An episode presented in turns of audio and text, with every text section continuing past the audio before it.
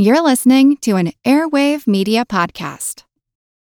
Reese's peanut butter cups are the greatest, but let me play devil's advocate here. Let's see. So, no, that's a good thing. Uh, that's definitely not a problem. Uh, Reese's, you did it. You stumped this charming devil.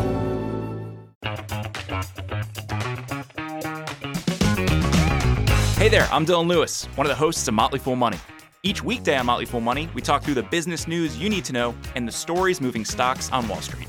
On weekends, we dive into the industries shaping tomorrow and host the experts, authors, and executives that understand them. Tune in for insights, a long term perspective on investing, and of course, stock ideas. Plenty of them. To quote a listener, it pays to listen. Check us out and subscribe wherever you listen to podcasts.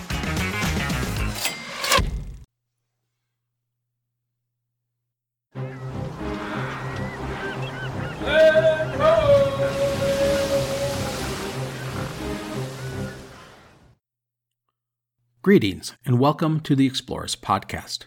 Today is part two in our series on Spanish conquistador Hernan Cortez and the conquest of Mexico. Let's get right to it. Last time, we left Cortez poised to move up the coast of Mexico from the city of Patanchen, where Cortez and his men had defeated the local Tabascan people at the Battle of Centla. The Spanish had suffered only two deaths in the fighting, while the Tabascans had lost over 800 men. In the wake of his great victory, Cortez had been presented with the spoils of war, including slaves, jewelry, silver, and gold. The latter is what the Spanish coveted most, and they were told it was found in abundance to the west. I often make fun of the Spanish as they fall for this trick throughout history. They ask the native people, Where is the gold? And the natives reply, We don't have any, but go that way and you'll find a bunch of it. The Spanish inevitably go chasing after whatever tale they were told and usually end up disappointed or dead. However, this time the local Maya people were not feeding Cortez a bunch of fairy tales. To the west lay the great Aztec Empire, which was rich and powerful. Cortez and his fleet sailed roughly 250 miles along the coast of Mexico, reaching San Juan de Ulua, which is at modern day Veracruz, on April 20, 1519. San Juan de Ulua boasted a good harbor where the ships would be protected from bad weather. It did not take long for some boats, containing local religious leaders and chieftains, to approach Cortez's ship, where they were welcomed aboard. Here, communication would be critical, and Cortez would be in luck as he had a translator. The natives spoke Nahuatl, which I have read described as a highland Mayan language, and is quite different from coastal Mayan. One of the slaves given to Cortez by the Tabascan people after his recent victory was a woman named La Malinche, who spoke Nahuatl and coastal Mayan. Thus, these newcomers could speak to her in Nahuatl, and she could translate to Father Aguilar, who could then translate to Cortez in Spanish. This is somewhat clumsy, but as we have seen in other episodes of Explorers, it works, and it will give Cortez an immense advantage compared to the explorers who had come before him. These newly encountered dignitaries said that they represented Mexico, the Aztec Empire. They had received word of Cortez's victory at Potanchen, and they welcomed him with gifts, including items of elaborate featherwork, bits of gold jewelry, and clothing. Cortez gave the Indians food, wine, glass beads, and various metal goods. Cortez told the emissaries that he came in peace and that he wanted to trade. He also asked to meet the local leader, a man identified as Tendil, who resided about 20 miles away. The emissaries agreed to bring back the request to their leader before departing. All in all, it had gone pretty well. The next day, which was Good Friday, Cortez began to land his force, including soldiers, horses, hounds, artillery, and provisions, showing the locals that they had no intention of leaving any time soon. Emissaries would arrive at the Spanish camp the next morning, and from them Cortez would first hear about the great and powerful ruler of Mexico, Montezuma. Montezuma, the Spanish learned, ruled over the Aztec Triple Alliance, three cities, Tenochtitlan, Texcoco, and Tacuba, all of them located in the Valley of Mexico, about 200 miles away, as the crow flies, to the northwest. Now, something I want to mention about the Aztec Empire.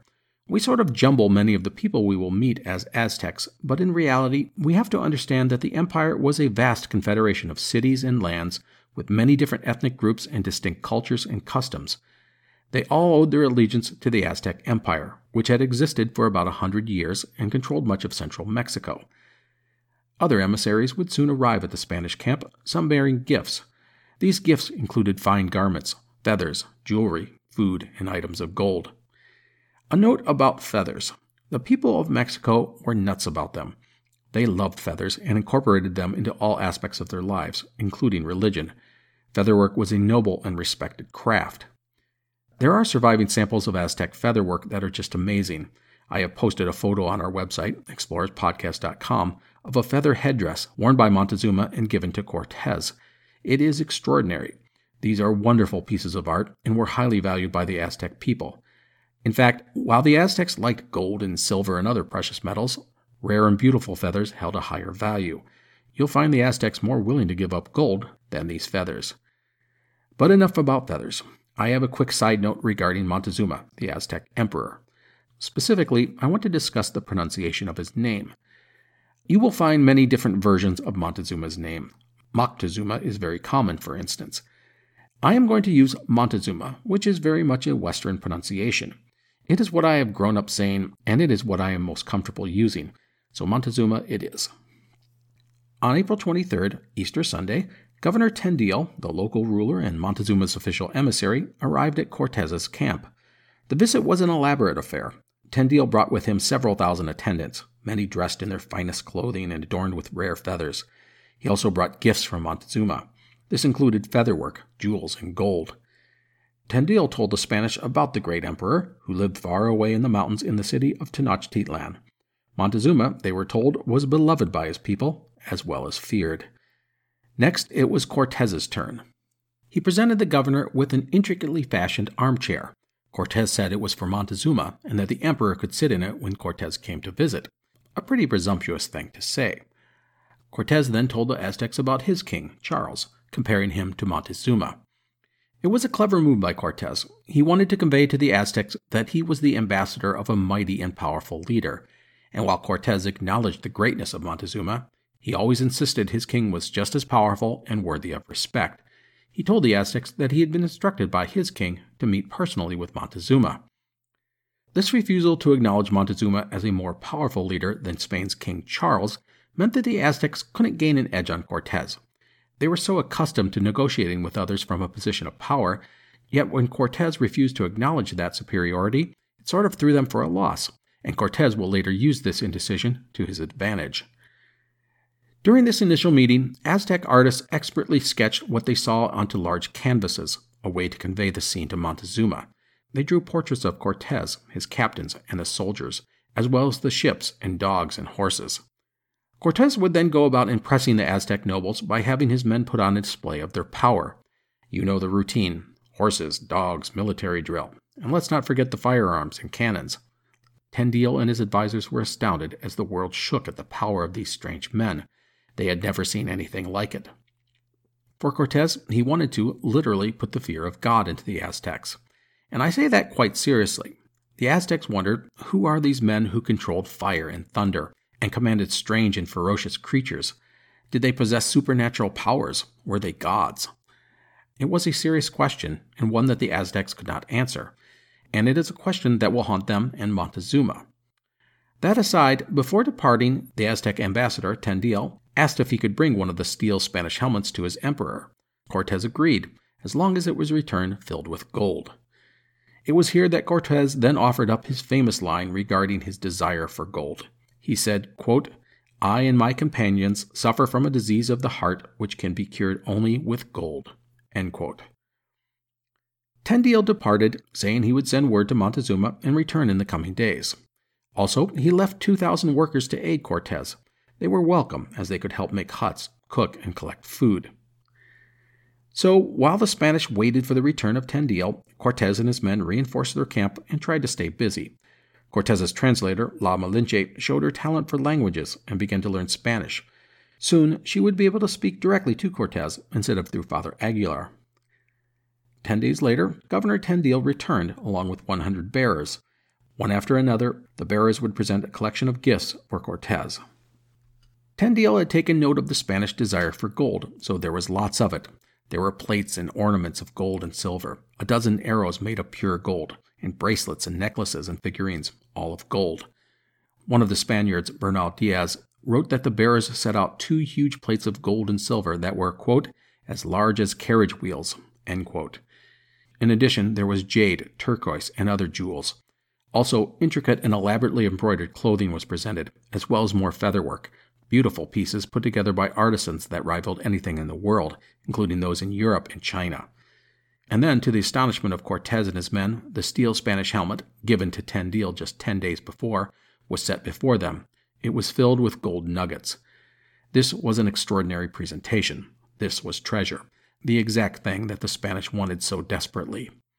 However, in addition to this wondrous trove, Tendil brought a message take these gifts and go. So there it was, a massive bribe.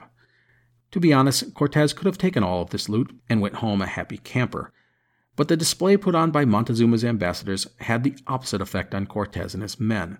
This trove of treasure only confirmed to them that there was more where this came from, a lot more, and if they didn't get it, someone else would. Cortez would thank Tendil for all the gifts and indicated that he wanted to meet with Montezuma, and he asked the governor to convey the request to the emperor. Tendil agreed to pass on the message and departed. So it was time again for the Spanish to wait, and to, no doubt, contemplate the options ahead of them. As for the Captain General, well, there was no question. Cortez would not be leaving any time soon. He will become single minded in his desire to go and meet Montezuma. But before he could do that, he had some issues to deal with if he wanted to succeed. The first issue was the location of the camp. Unfortunately, while San Juan de Ulua was a good harbor, it had some problems. It was swampy and full of mosquitoes. Also, it was brutally hot and humid in the area. The swamps and mosquitoes meant illness, including malaria and dysentery, and the heat and the humidity wore down the Spanish, whose metal armor was ill suited for the environment. Malaria was, in fact, going through the camp, Thirty men had died in the past couple of weeks from a combination of illness as well as wounds from the battle near Patanchen. The second issue Cortez had to deal with was discord in the ranks. Now, some of this was from the men who simply wanted to go home. They said they had gotten enough treasure and they should leave while they had the chance. But the biggest group of dissenters were those men loyal to Governor Velasquez.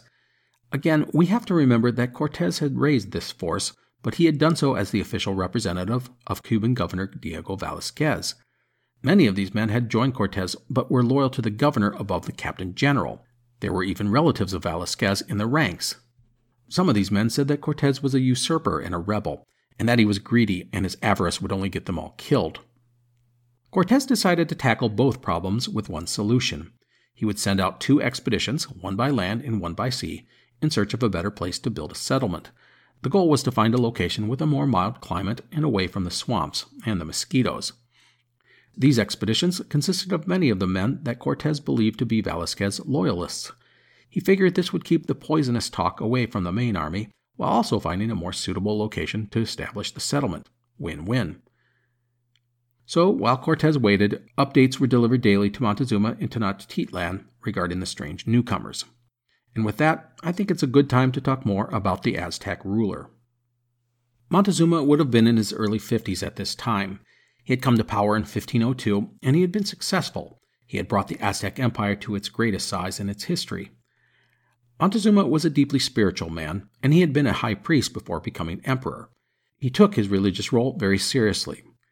And I can't stress how deeply religion was woven into the fabric of everyday life in the empire. There were over 200 deities in the Aztec pantheon, and it was an immensely complex religion. Now, there are a few things about it that I want to mention, because they will play an important part in our story. At least they may play an important part. They likely played some part, we just don't know how much. If that doesn't make sense, don't worry. Just go with me here and you'll see what I mean. Two things. First, I want to mention the Aztec god Quetzalcoatl, one of the more prominent gods in the Aztec pantheon. Quetzalcoatl was the god of wind, air, rain, and learning. According to prophecy, Quetzalcoatl would return from the east as a bearded man, and he would shake the foundation of heaven and conquer Tenochtitlan. Well, here was Cortez, a guy with a beard, showing up out of the east with mysterious powers. Could Cortez be Quetzalcoatl reincarnated? Second thing, Cortez's arrival coincided with the end of the 52 year cycle of the Aztec calendar. These two items, as well as other factors, make people wonder if Montezuma feared that Cortez was indeed a prophecy come to life, a prophecy that would bring about the end of the world, at least as Montezuma knew it. Thus, the most important thing for Montezuma was not necessarily to attack Cortez, but to get him to leave. If he left, the prophecy couldn't be fulfilled and his empire was safe. Now, this idea that Montezuma, as well as many of the Aztecs, saw Cortez and the Spanish as gods and were thus afraid to offend them is a popular theory played up by Western sources in the decades and centuries after these events. But was it true? Well, honestly, we don't really know. It's a great theory, and it fits the narrative really well, so it's hard to ignore. My thought is that it can't be dismissed entirely. Knowing the religious nature of the Aztecs, as well as Montezuma, they no doubt entertained all sorts of ideas about the Spanish. It would have been hard not to consider Cortez and his men, with their strange weapons and animals, as some sort of cataclysmic sign from the gods. However, we just can't state that as fact. Going forward, we will come back to this idea from time to time, but we always must look at it with wariness. Now, I have to be honest, we can apply this last sentiment to virtually everything we know about Montezuma. Sources are simply all over the board regarding the man. Some paint him as a heroic figure, others as an indecisive weakling. Which one is he? Again, we don't really know, maybe some of both. No matter, I will just tell this story as best as possible and try and let you know when these kinds of things rear their uncertain heads. Now, back to our tale. Reese's peanut butter cups are the greatest, but let me play devil's advocate here. Let's see. So, no, that's a good thing. Uh, that's definitely not a problem. Uh, Reese's, you did it. You stumped this charming devil.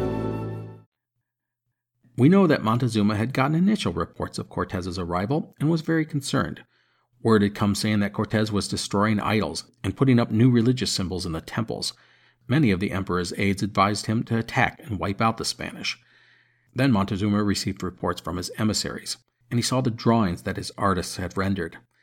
As we have seen, Montezuma elected to try and bribe the Spanish, but that failed. The strangers still wanted to come and meet the emperor, something that Montezuma did not want to happen. He thus attempted another bribe, sending to Cortez more gifts, including emeralds and gold. But they had a clear message take these and go. To emphasize the message, the 2,000 men Tendil had loaned to Cortez departed the camp. No more food or water or supplies were brought to the Spanish. Even the local people were gone, having retreated inland. The Spanish were now on their own.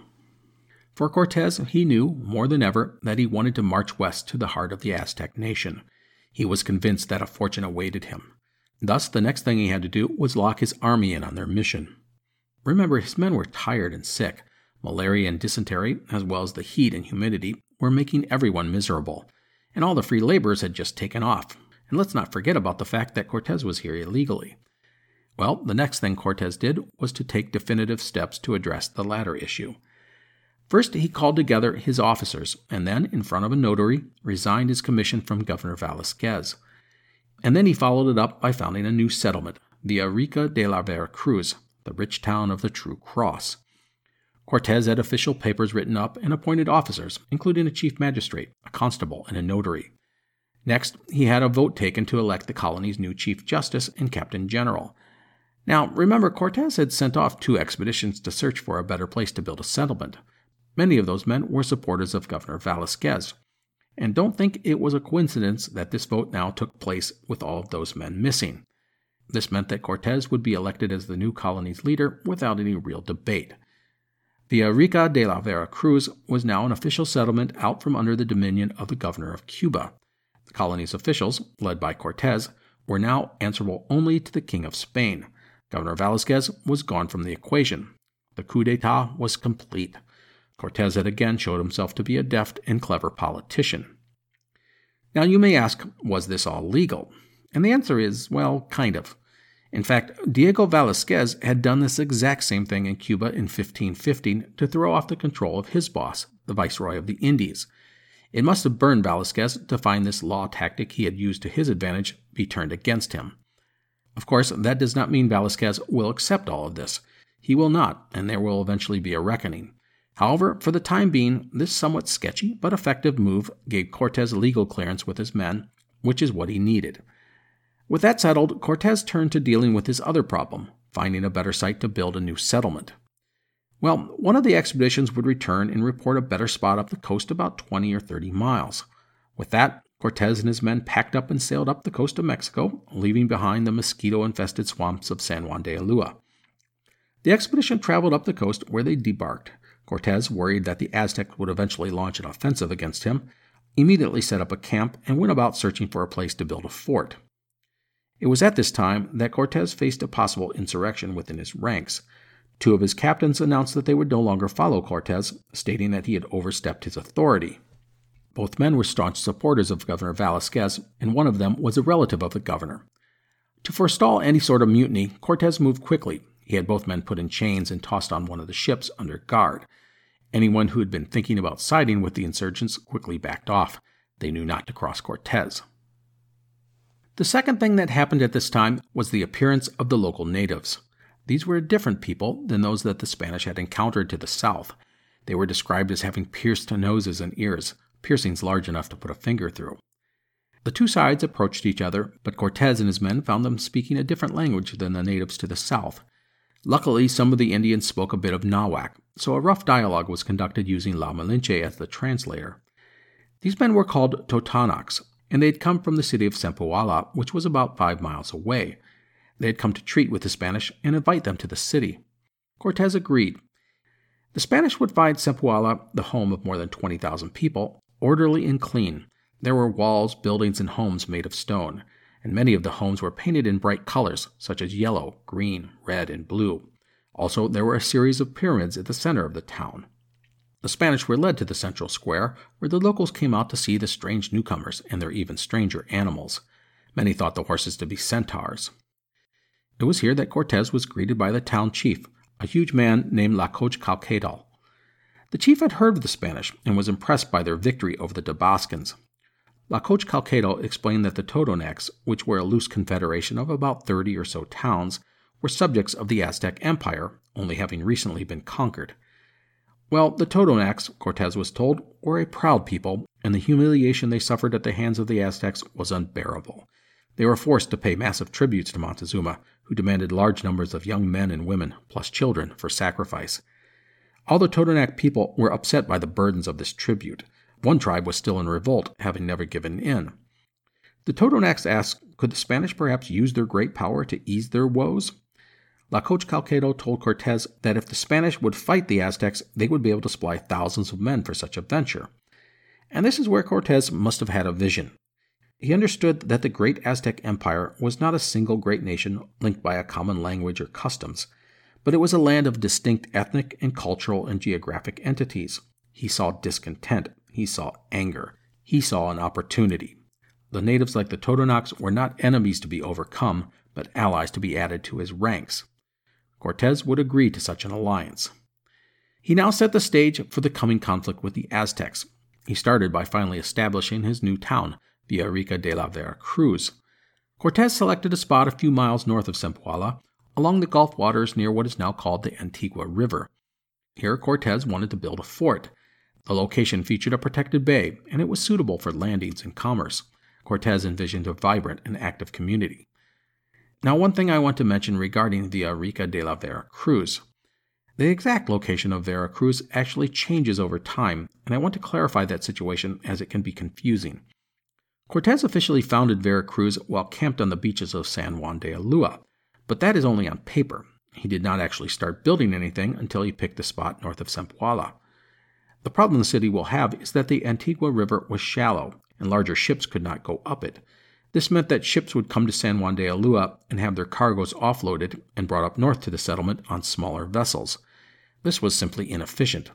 Thus, a few decades later, the Spanish crown would order the settlement moved back to its original location.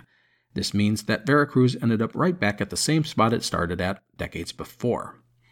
I mention this because today San Juan de Ulua is part of Veracruz, and when I start talking about Veracruz being built up the coast, well, that is probably confusing to most people, as it was to me the first time I read about it. It's not a big deal in our story, but I wanted to make sure it was clear to everyone so we avoid any confusion. Back to the story. A short time later, Cortez would be presented with a golden opportunity with the arrival of Aztec tribute collectors. These collectors were described as arrogant and haughty. They arrived with a large retinue and acted unhurried and uninterested in others. They wore elaborately embroidered robes and carried roses, the latter a sign of being of the upper class. They would not even make eye contact with the local people, as they were seen as being inferior. It was easy to see why everyone hated them.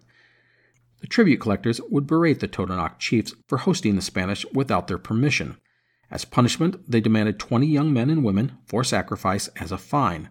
This was in addition to their regular tribute. With this, Cortes saw his chance. Despite their reluctance to do so, he convinced the Totonac chiefs to seize the tribute collectors, whose leaders numbered five. By doing this, everyone was playing a dangerous game. This was defiance, and many shrank at the idea. But Cortes would swing them to his side when he told them that they would not have to pay any tribute going forward. In the end, the Totonac's dislike for the Aztecs was so great, they did as told, and the tribute collectors were taken and put into chains. All their attendants fled. This was insurrection, and Cortez was part of it. However, Cortez had some cards to play. He started by freeing two of the five prisoners without the knowledge of the Totonacs. Cortez took the newly freed men aside and feigned disgust at their treatment and said that he had not wished for such actions. He only wanted peace and to visit with the great Montezuma. Cortez then made sure the two of them would make a clear escape. He knew that they would go straight to their boss, Montezuma, and inform him of Cortez's supposed good deed. The next morning, the Totonacs were upset by the escape of the two men and wanted to sacrifice the additional three prisoners. Cortez intervened and convinced the Totonacs to give the three to him to ensure that they would remain prisoners. He then had the prisoners put on one of his ships. But again, once he had the three Aztec nobles in his custody, he told them the tale of how he wanted to help them and how he was a good and noble friend to Montezuma. All of this is Cortez playing rivals against one another, to the Totonacs, he was this bold and powerful ally.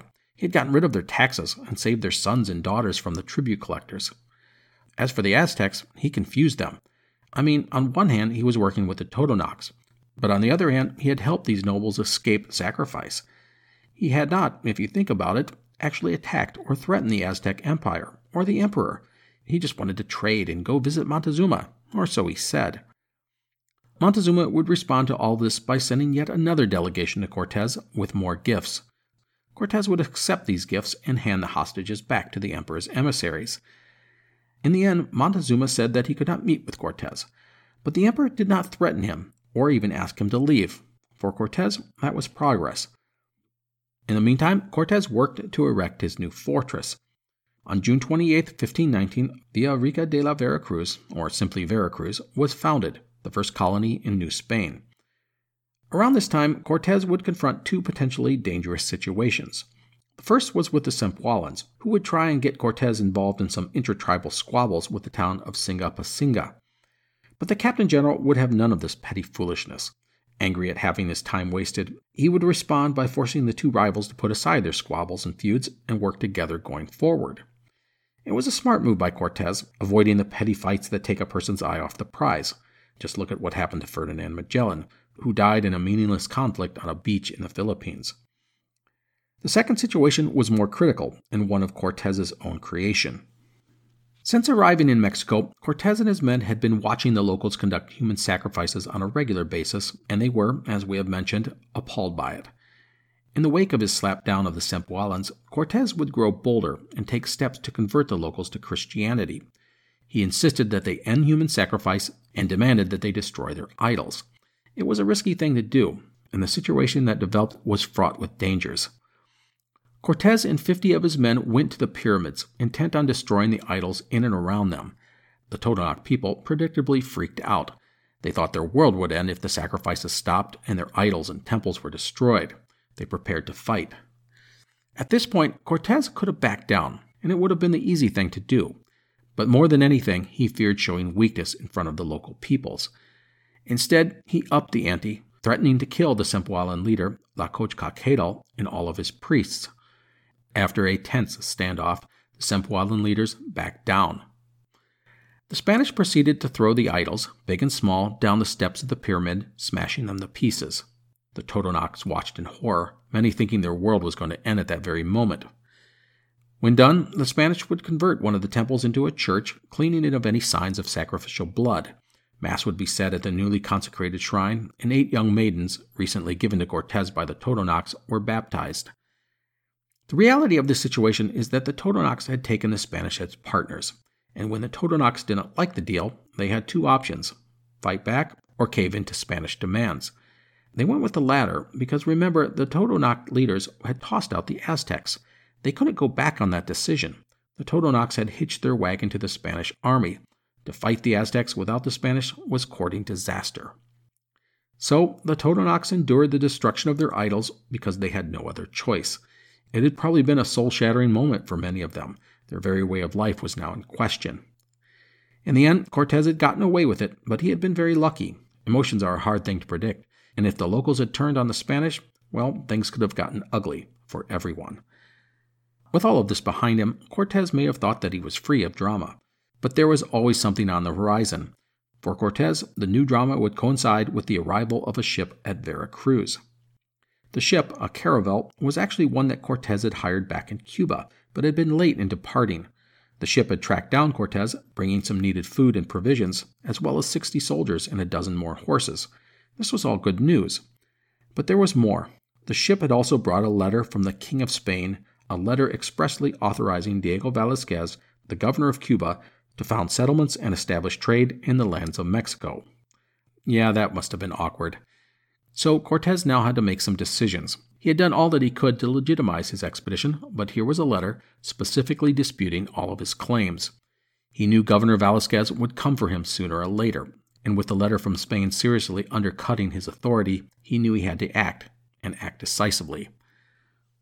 The first thing Cortes did was to organize a treasure ship to return to Spain.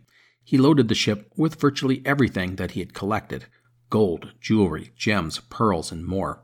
He even sent back a headdress containing more than 400 quetzal feathers. The feather of the quetzal bird was one of the most striking and valued feathers in Aztec culture. What Cortes sent back to the Spanish crown was far more than the royal fifth that they were due. But Cortes needed to impress upon the king and queen that he was onto something really big, and they could not afford to lose him. On the treasure ship, Cortes would also send the first of his famed letters. This first letter, it was one of five that he would eventually write, boasted to the crown about all the money that Cortes had spent on this venture, all the sacrifices he had made, all the accomplishments he had achieved, all the treasure he was sending back, and all the treasure to come in the future. That is, so long as Governor Velasquez was not allowed to interfere with Cortez. Of course, Cortez's decision did not sit well with some of the men. Who was he to give away their treasure? Many of the soldiers were sick and injured. They had families waiting for them, and many of them had no real allegiance to Cortez. Some just wanted to go home. It was here that a mutiny was hatched by some discontented members of the expedition. The leader was a man named Pedro Escudero. One of Velasquez's relatives, Juan Velasquez de Leon, was amongst the conspirators, as was one of the fleet's pilots and even a priest. The plotters wanted to take a ship and give chase to the treasure ship headed back to Spain, seize it, and take it to Cuba. Some reports I've read indicate that they planned to kill Cortez. They recruited men and even gathered supplies for this affair. However, as is so common amongst insurgent plots, someone got cold feet and the entire scheme was revealed. The leader of the plot, Pedro Escudero, was quickly executed. Gonzalo de Umbria, the ship's pilot we mentioned, had his toes cut off. A few others got 200 lashes, which could easily have killed a man, and they were imprisoned. Many of the lesser conspirators were eventually freed by Cortes at the encouragement of his officers. The expedition needed men for the coming campaign, and guys rotting in cells or in the hold of a ship did no one any good. Many of these men, including Juan Velasquez de Leon, the relative of the Cuban governor, went to Cortez and pledged to support him in exchange for his forgiveness.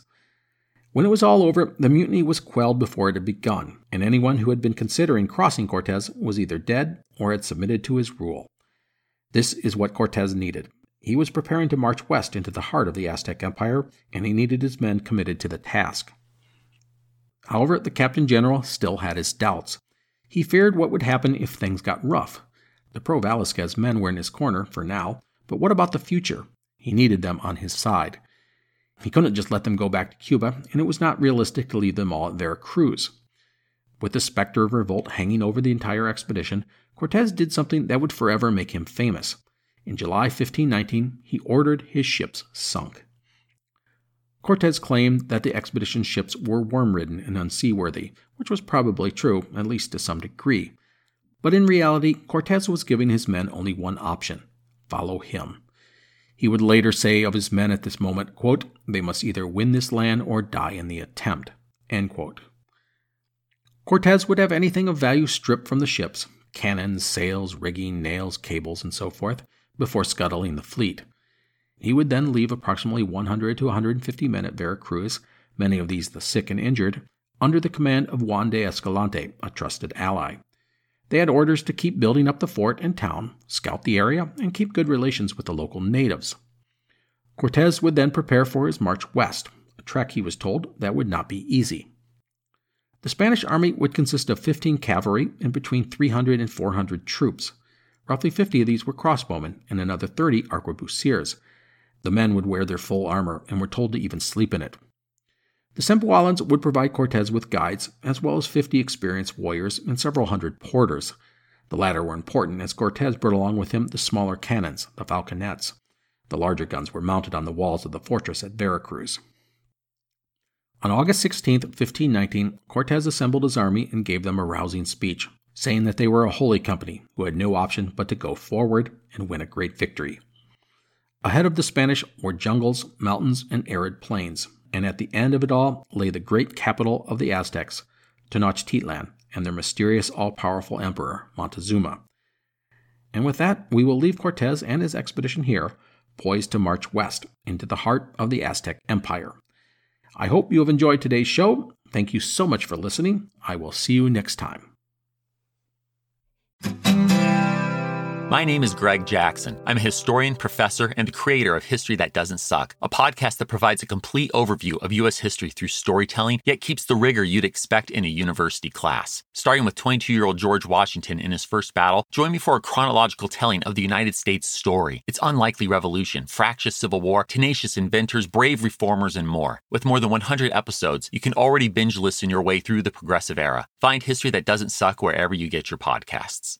The corporate world is like the ocean. It's alluring, but it's also full of deadly creatures that can shred you to pieces. It becomes kind of like a Game of Thrones political arena where everyone's trying to murder you to get your job. My family doesn't come from corporate background, so I didn't have any sort of guidance in that. This is not your typical work podcast. Sometimes you need to be empathetic, and then there are times that you ask for input, but you don't really give a shit.